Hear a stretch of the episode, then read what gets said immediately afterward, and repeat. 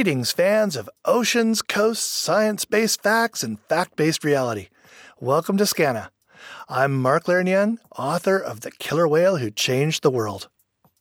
If the Lorax speaks for the trees, right now EcoJustice is speaking for the whales.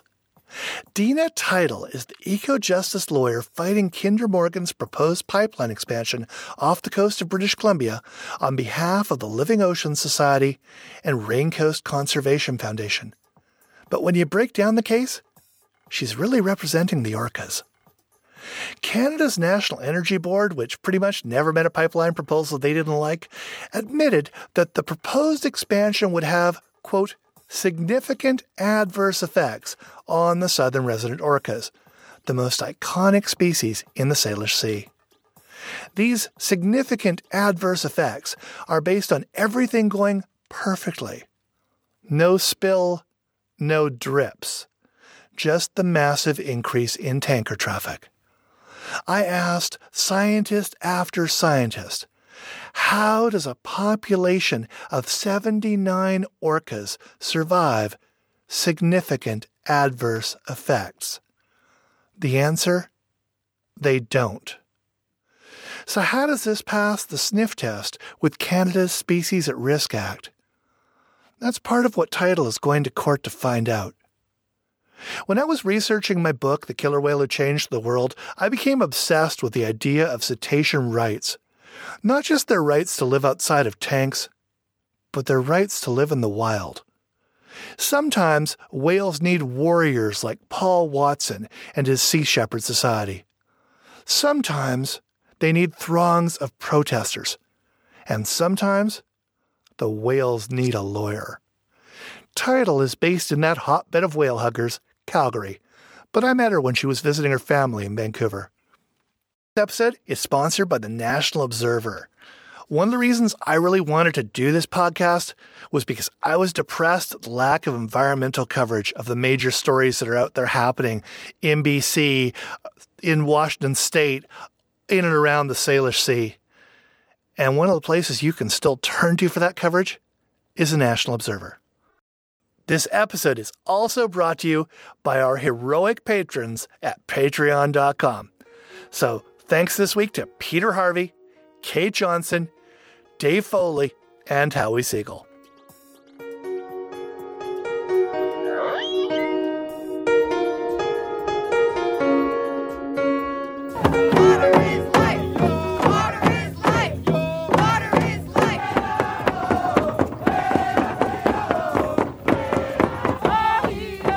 Thanks for tuning into the Skaana podcast. Today we're talking with Dina Teitel from EcoJustice about the case to protect the southern residents using the Species at Risk Act. Hi, my name is Dina Teitel and I'm a staff lawyer at EcoJustice. So, where are you from?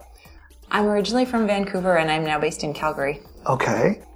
And being from Vancouver, do you remember the first time you saw a whale? I do. When I was very little, I was a big Vancouver aquarium enthusiast. So at about age two, I was a regular visitor to Bjossa, and I forget the other one's name. Um, and yeah, my my favorite story from when I was little is that I could point out the dorsal fin on my toy whale from the Vancouver Aquarium at age two. Nice. But yeah, my first time seeing them in the wild was either on Pender Island or on a ferry. I don't remember which came first, but I was convinced that there were whales off the ferry, and my mom was like, "No, no, Dina, it's just waves." And it's like, "No, I'm pretty sure those are dorsal fins," and they did turn out to be dorsal fins. So nice. Yes. Very cool. Do you know how old you were then? Ah, uh, maybe five. Nice. Pretty small. Mm-hmm. Now, is it whales that turned you on to environmental law? Is it the aquarium? Like, what made you go environmental law? Yeah, so lifelong whale enthusiast, but it was a more a more general interest in the environment and environmental law. So I knew that uh, I wanted to do something something related to creating positive change of some kind, like very broadly speaking, whether it was the environment or human rights, and eventually gravitated towards the environment and decided that law school was the way to use my skills, which are not particularly science skills, to do something that I cared about.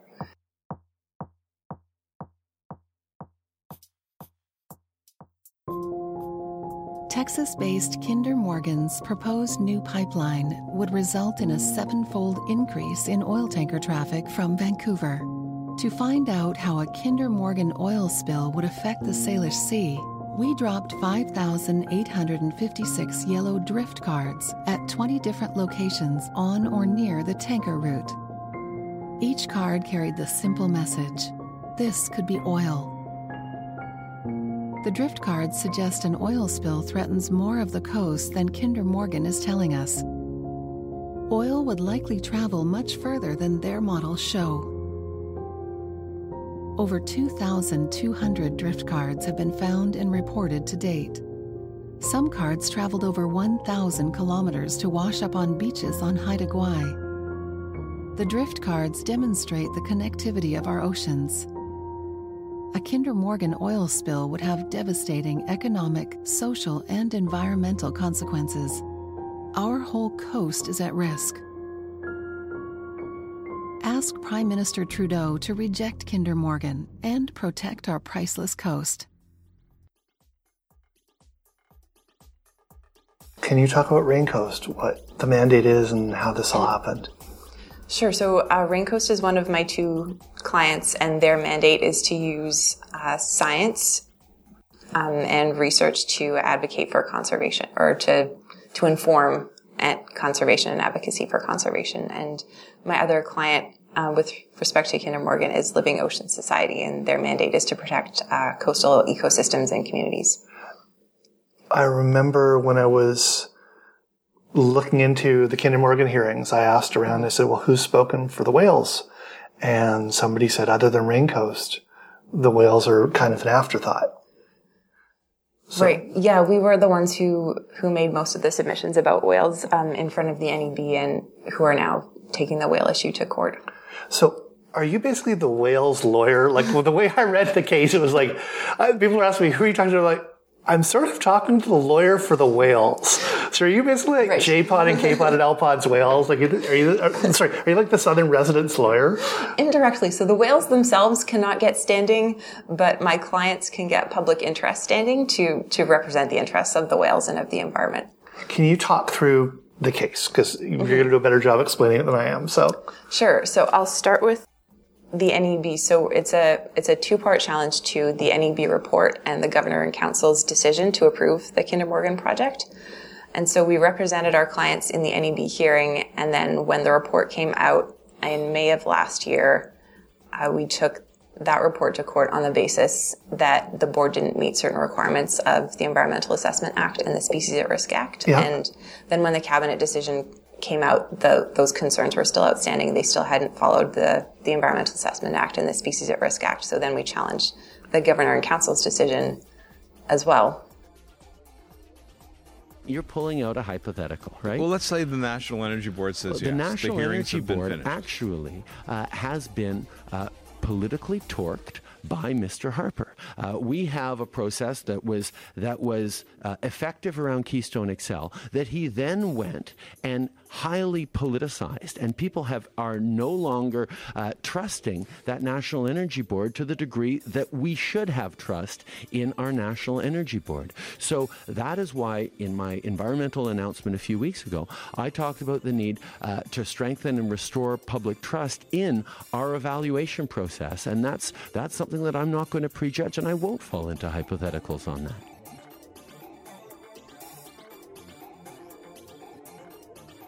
But and I can get into the specifics of that. That would be awesome because the, I yeah. and I read, you know, I, I, read the paperwork on it. Can you sort of talk me through mm-hmm. a little bit?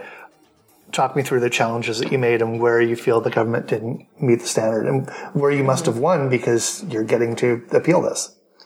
Right. So uh, the the start of the problem is that when the NEB reviewed the project, they separated out the pipeline and the marine terminal from the ships. So they've defined the project as ending at Westridge Marine Terminal and shipping being related to the project, but not part of it. And so what that approach means is that under the Environmental Assessment Act, um, the environmental assessment is only of the pipeline and the marine terminal, and the tankers were considered and reviewed, but only under the more general provisions of the National Energy Board Act, where they consider the public interest broadly speaking and sort of weigh the pros and cons. So the the whole review of the pipeline treats the tankers as an afterthought. That yeah, that's more or less the case. So Mm-hmm. That's so, disturbing. yes. So by not considering the tankers as part of the project and not subjecting them to the same environmental assessment, um, the, the NEB has said that the Species at Risk Act requirements that are triggered by an environmental, environmental assessment don't apply to its review of the tankers. And so there's a key provision of the Species at Risk Act that's triggered by an environmental assessment that says that when a, a project is under review, you have to ensure that there are measures to avoid or lessen the impacts on an endangered species. So by treating the ships as separate from the environmental assessment and separate from the project, they've said that this provision of the Species at Risk Act does not apply in this case. Wow. So the whole process basically blows off the Species at Risk Act.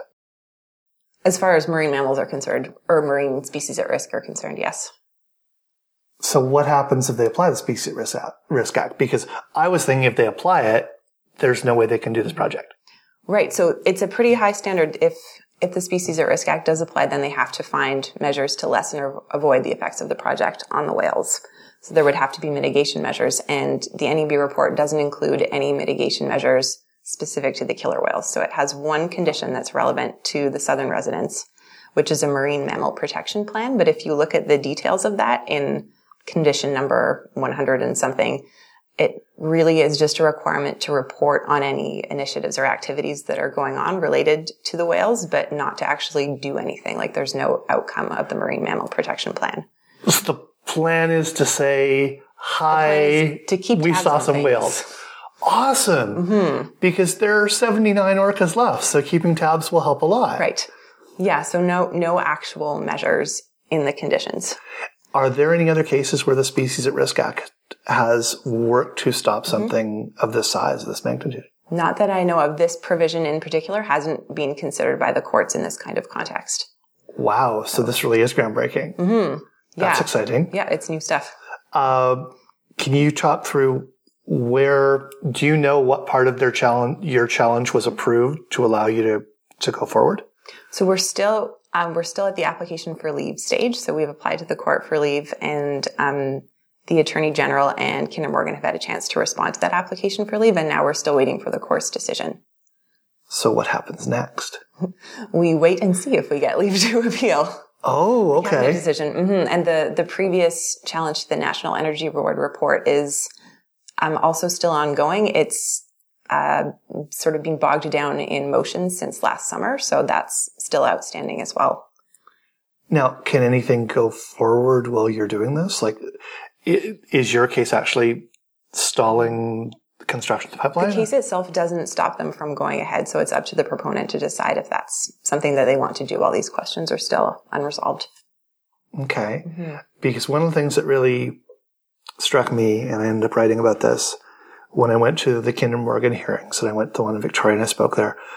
And I listened to all these people, and there were all these tweets going, Hey, there's nobody here who's opposed. There's nobody here who's opposed. And they were all very excited and thought this was wonderful. And I went, This is really bad. Because to my mind, this is a, what, I mean, you've done the numbers better than I would, but billion dollar? Like, is it multi That's a good question. I actually put a dollar figure but it's Yeah. Mm-hmm. a huge project. I mean, you know, hundreds of millions at least, whether it's billions or not. And they didn't send a single scientist, not a single PR person. I thought, this is done. The only reason not to show Mm-hmm. up is that this is a dog and pony show.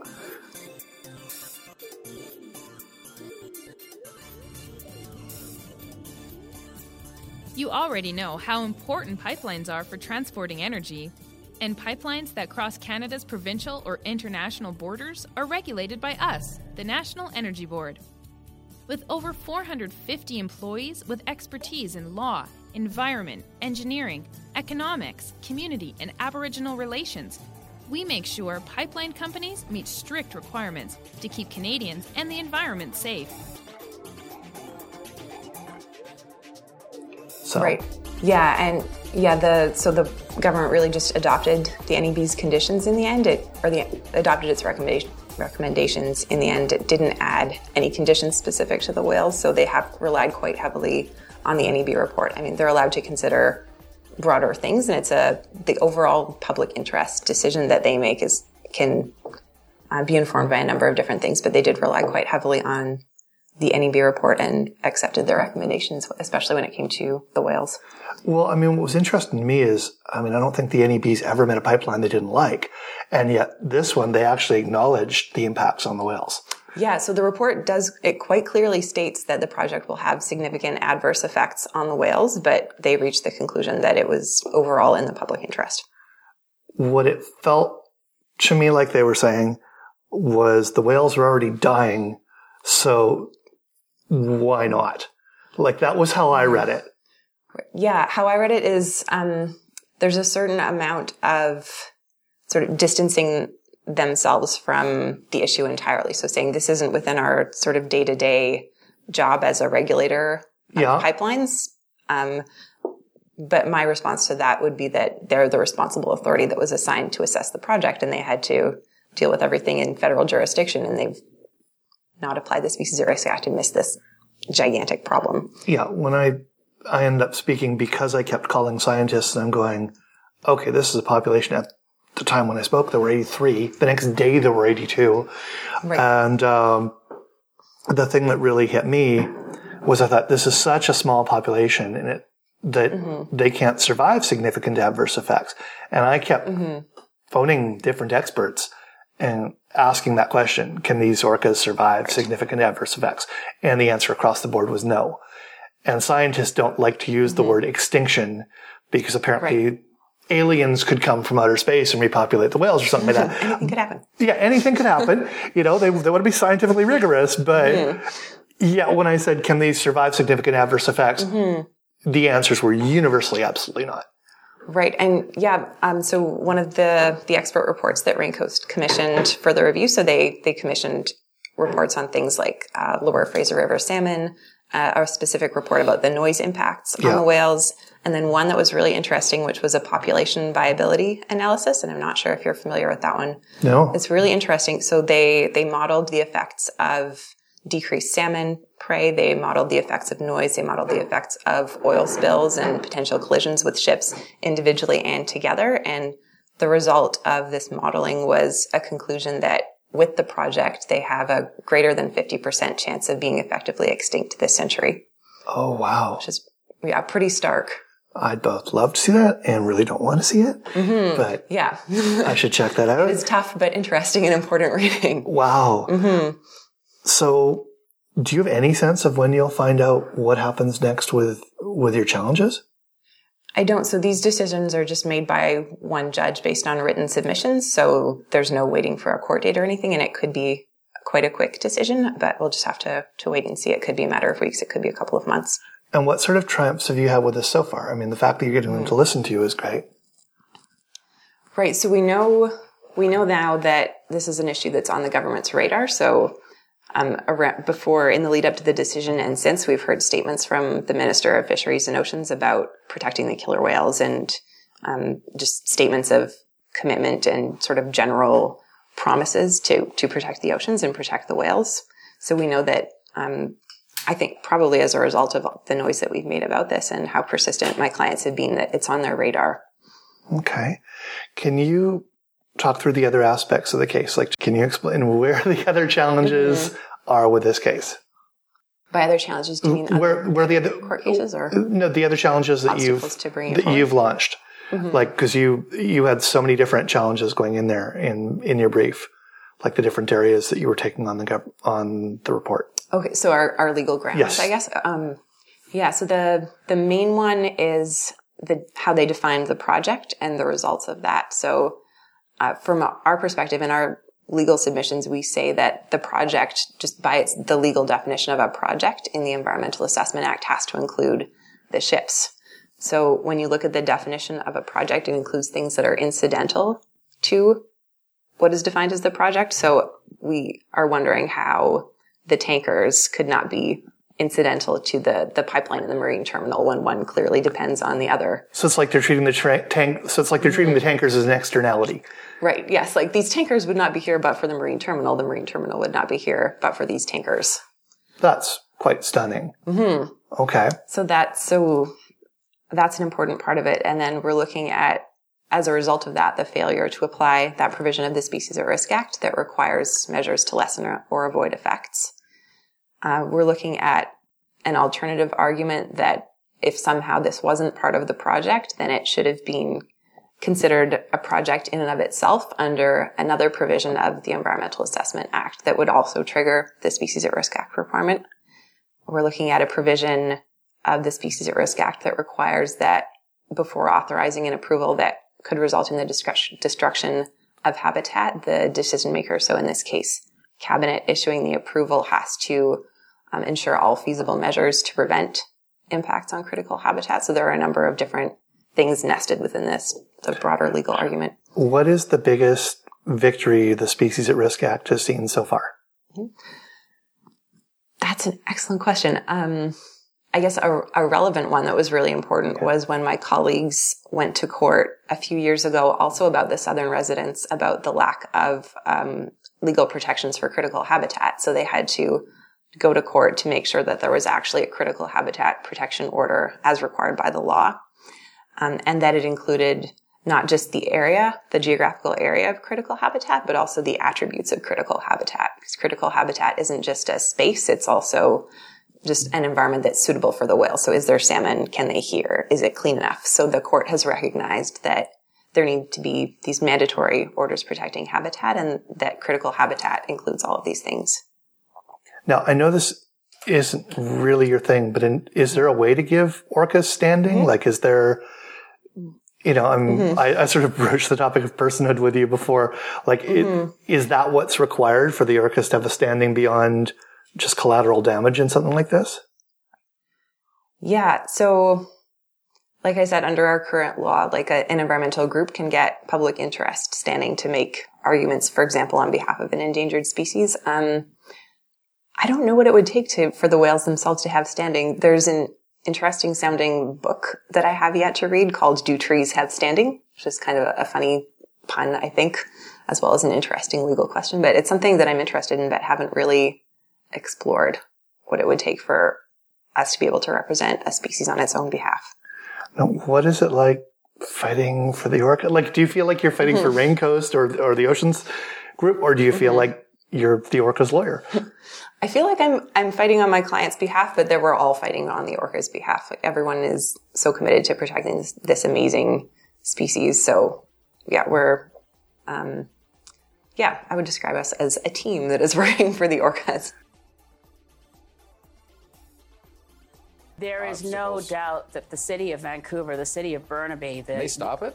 They are in court, and so are the Tsleil-Waututh, the Musqueam, the Squamish First Nation. We are not giving up. This is a terrible blow and a betrayal, but we do not give up. And Kinder Morgan will not be built as long as there's breath in my body. I'll fight this damn thing. And you will go to jail. Of course, I'll go to jail. I'll block pipelines. I'll stand shoulder to shoulder with First Nations. This is not an issue you compromise on.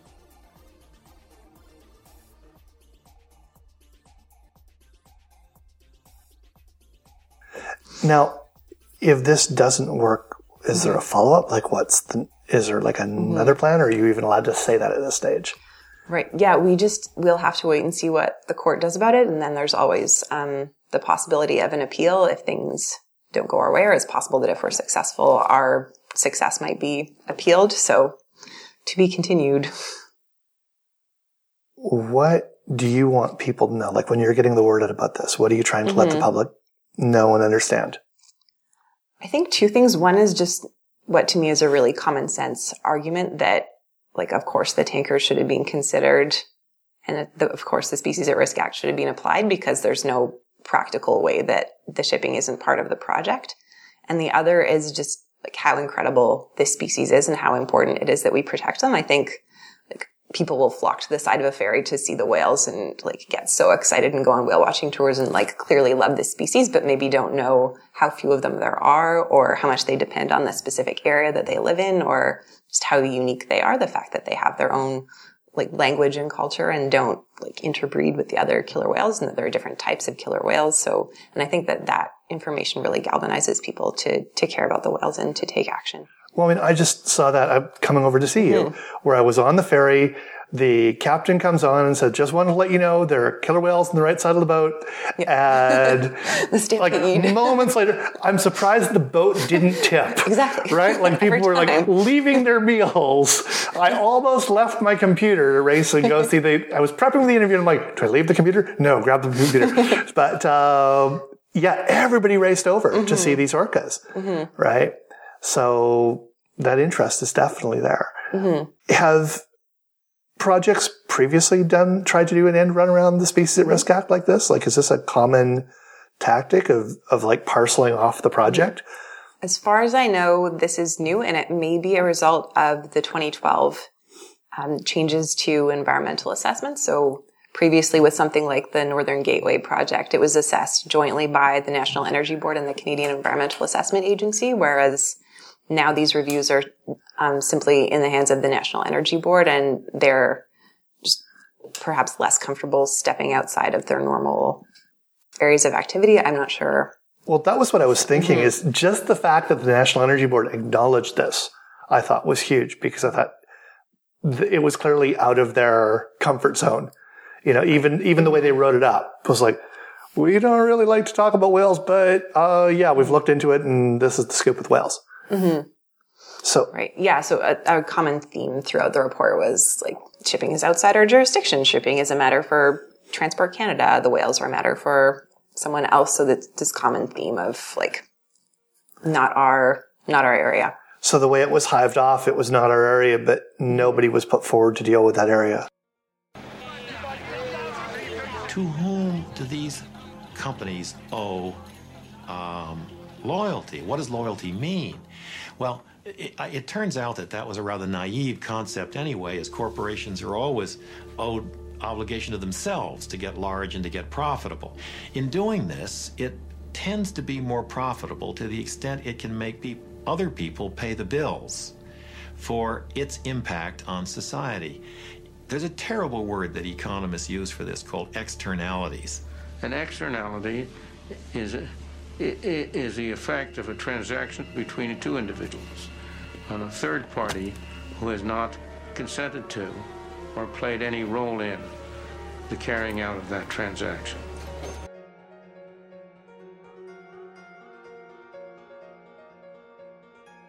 Well, this is this is the problem. This is the only approval point for this project, so there's no separate authorization for shipping. Like there's no separate environmental assessment going on for shipping. Like this is the only game in town. So if it's going to be dealt with, this is the time to deal with it. Wow. Mm-hmm. Is that changing? Is that something people are lobbying that Raincoast or you as their lawyer or whatever is like mm-hmm. lobbying to have that changed and just start having these mm-hmm. types of thing, types of things reviewed properly? Yeah. Well, it's interesting because yeah, our position is that it should have been in this was a, a mistake and um, in the ongoing reviews of all the environmental assessment legislation. So the government is looking at revisiting the Environmental Assessment Act. They're looking at revisiting the National Energy Board Act, and they're doing a lot of consultation about these things. So in that process, people are making submissions that like you have to look at all of these impacts. That's what I was wondering is who's mm-hmm. making those submissions and what are people arguing right. for? Yeah. So EcoJustice, um, in its own, on its own behalf, in its own name, participates in these processes. So that's a, an argument that we are making in these hearings, or not hearings, but these um, reviews of environmental assessment laws. Cool. And can you tell me more about EcoJustice?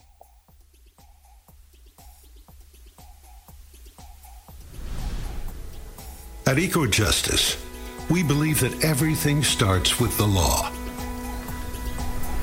That it is the bedrock of our society. Our laws reflect our values and ideas about justice. They protect the things we care about the air we breathe, the water we drink, and the communities where we live. Most importantly, our laws should treat us all as equals, no matter who we are or where we live. Sure. EcoJustice is a national environmental organization. So we have offices in uh, Vancouver, Calgary, Toronto, and Ottawa. And our mandate is to use the law to protect and restore the environment, mostly through litigation. And we try to prioritize cases where we can set a precedent. So, like one case can have a, a broader impact beyond the specific facts of that case. What's it like being an eco justice lawyer in Calgary? it's very interesting. I don't have like quite the same street cred that I had in Vancouver as an eco justice lawyer. I'm a little bit less popular and it takes a little bit less or more explaining. People aren't tend not to be as familiar with it. Um, outside of Vancouver in particular, it started in Vancouver and is probably best known in Vancouver. Um, yeah, it's interesting. I've been on some very interesting panels debating the oil sands where I've said things like keep it in the ground to the displeasure of everyone around me. yeah, I'm guessing not the best place to wear like the Stop Kinder Morgan t-shirts. And... Yes, I, a friend gave me a, a bitumen "Don't Kill My Vibe" t-shirt with a humpback whale on it, which I have not yet dared to wear on the street. We'll see how that goes. Nice. are there any other major cases that EcoJustice is fighting that either you're working on or that your colleagues are working on that we should mention? Mm-hmm. So um, some that are a bit similar to this in that they're about pipeline reviews are Northern Gateway. So we um, we are appealing a specific part of the decision that would make it very hard to challenge National Energy Board reports. So overall, uh, the national or the the Northern Gateway litigation was a victory because First Nations won on the duty to consult, which was fantastic and a really important decision but from an environmental perspective, the, the decision was troubling. So we are, we're seeking leave to appeal from the Supreme Court on that. And uh, meanwhile, a colleague and I are also getting ready to work on the Energy East hearings once they they restart with their new panel in the near future. And um, at any given time, we usually have cases going on about species at risk. Um, we're working on salmon aquaculture cases in Vancouver. Um, a colleague was in court this week intervening in the Prosperity Mine case. Okay. About Fish Lake.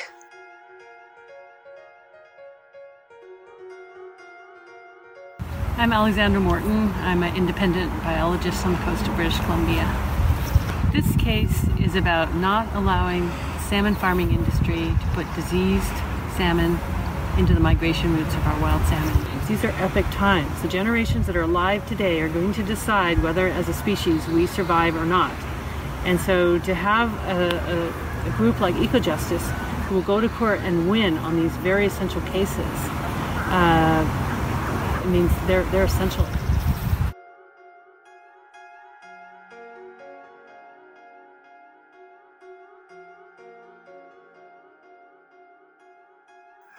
Because I, I, really want to kind of look at the oceans as well and the Sam, mm-hmm. and without the salmon, we don't have the whales either. Yes, very important. So, what, mm-hmm. in terms of the aquaculture case, what can you, what are you allowed to say or?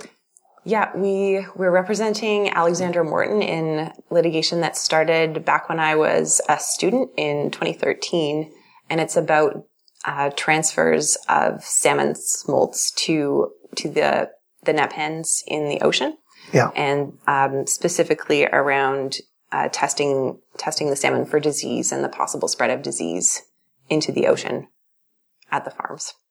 Okay, and the farms are fighting you on this, or the government's fighting you on this, mm, uh, both. or both? Yeah. So when we bring cases that challenge government decisions, we're we're challenging the government and their their decision. So they're the ones to defend the decision. But we also according to the, the rules of the court, also have to name a directly affected party. So if it's to do with a specific project or proposal, then we have to name the proponent of that project. So how do you do that? Oh, I see. So you're you're talking about the fish farm to make submissions as well. Right. Mm-hmm. I just wondered because when you're fighting against the fish farms or when, or when you're fighting against the mm-hmm. you know the salmon not being checked, you're sort of again fighting for the ocean and the whales and right. Yes. okay.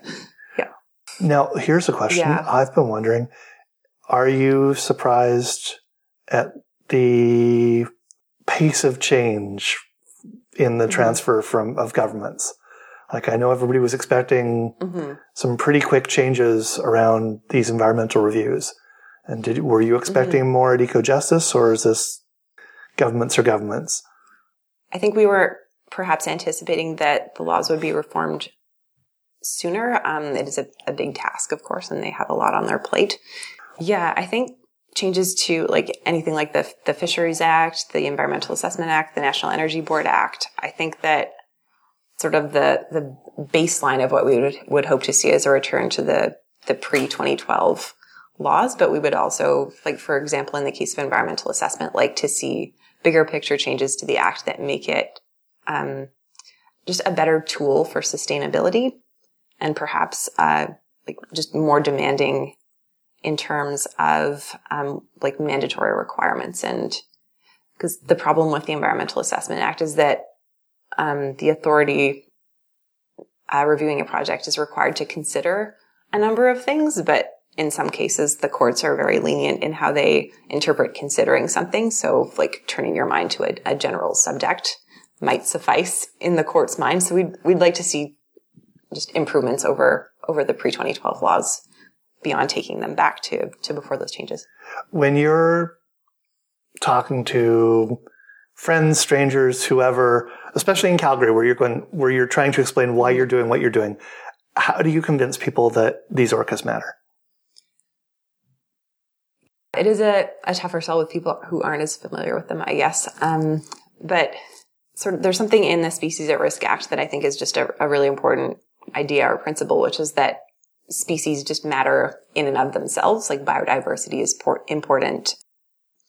Like a, an endangered moss might not be very exciting, but it's a, a part of an ecosystem and it's a part of our natural heritage. And that as well as the, the specifics of the orcas, like the southern residents are amazing. They're, they're so endangered and they're so yeah, they're so intelligent. They're so charismatic. They're so fascinating. Like the more we learn about their family structures, like the more compelling they are. Like I've just been reading articles recently about like why females live into post post reproductive um, years. Like this is such a unique thing that only a couple of species of whales and humans do. Like, why do killer whales do this? And there's just, there's so much to learn about them and learn from them. And they're just magical. There's nothing that beats a breaching killer whale. Fantastic.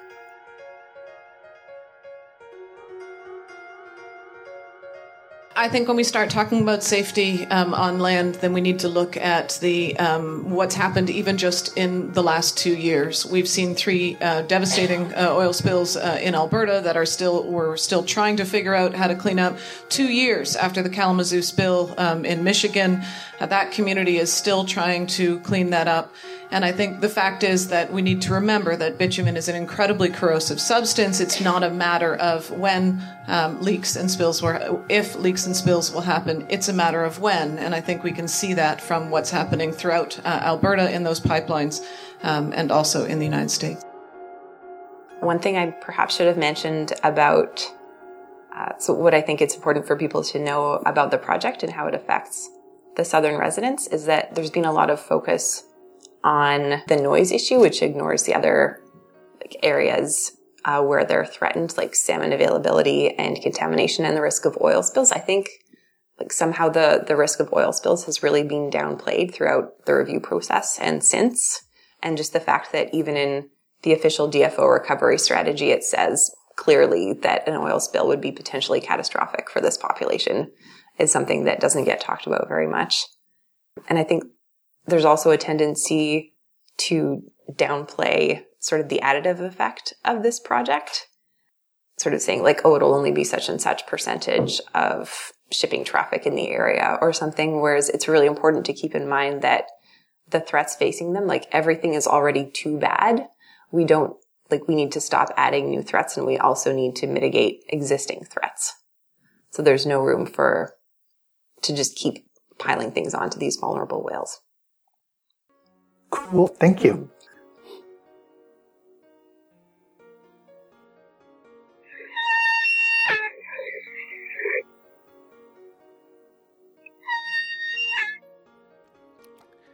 Thanks for checking out our second episode of Skaana. Please rate us on iTunes, subscribe, spread the word. Check out our news and show notes at skaana.org and check us out on the National Observer. And if you're game to be a hero and kicking a buck or more on Patreon so you can join our team and help spread the word about oceans and orcas, that would kind of rock. Also, if you want to find out how the world fell in love with whales, check out my book, The Killer Whale Who Changed the World, available in hardcover, ebook, and a new audio edition at audible.com. Your first month of membership is free, so if you're not a subscriber, you can test drive my book as your freebie. And now, here's how Dina Teitel thinks she should make waves.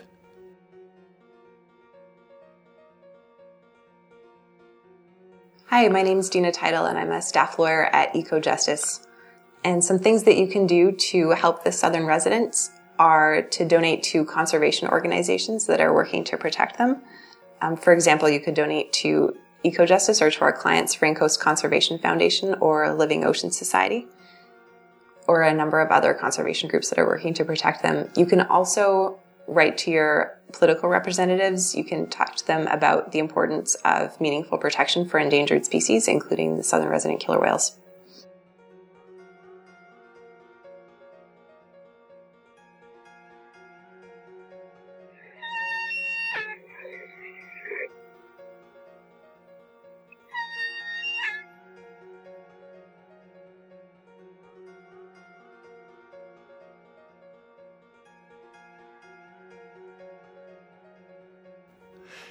Skaana is produced by Rain Banu, associate producer Riley Vloswick, and audio engineer for intros and extras Alexander Brennan Ferguson.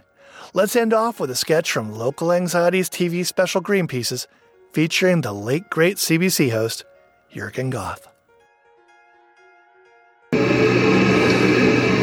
Hi, I'm Jurgen Gothe, charming radio host and food and wine writer, and I'm here at the Shark Club Bar and Grill in downtown Vancouver. And of course, they are thinking of renaming the place now that whaling has returned to the West Coast. And it all presents a bit of a dilemma for us food experts. How do we cook it? Historically, whale tends to be barbecued whole. It's also marvelous with a marsala sauce and a side of couscous. And let's not forget pesto whale tortellini, which goes great with orca orzo and a spotted owl souffle. These are all low-fat recipes, and you can get them and many more in my new book, The Whale Watcher's Diet. If you order today, you'll also receive my secret recipe for braised baby beluga. Since the whale isn't a fish at all, but a highly intelligent mammal, red wine or white?